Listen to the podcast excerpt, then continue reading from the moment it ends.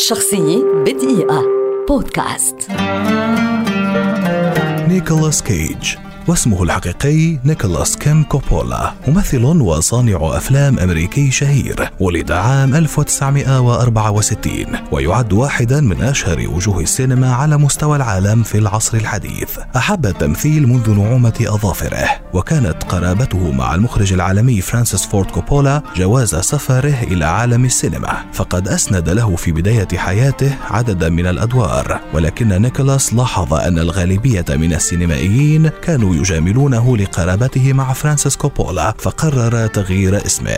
عام 1987 لعب نيكولاس كيج دور البطولة الأول له في فيلم Moonstruck ثم حاول التغيير فمثل البطولة في فيلم Raising Arizona ثم فيلم Honeymoon in Vegas ثم فيلم It Could Happen to You. أدى هذا التحول في الأداء إلى لفت الأنظار إليه. فلعب دوره الصعب في فيلم Leaving Las Vegas والذي كسب فيه النقاد إلى صفه أخيرا. كما كسب ملايين المعجبين وتم ترشيحه عن دوره في الفيلم لجائزة الأوسكار لأفضل ممثل وكانت المفاجأة إنه فاز بها فعلا.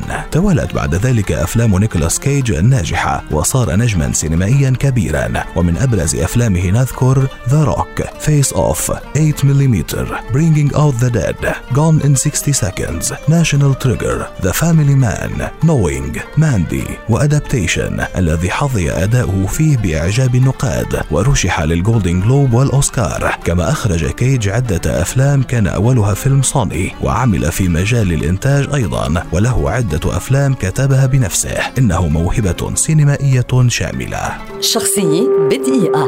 بودكاست.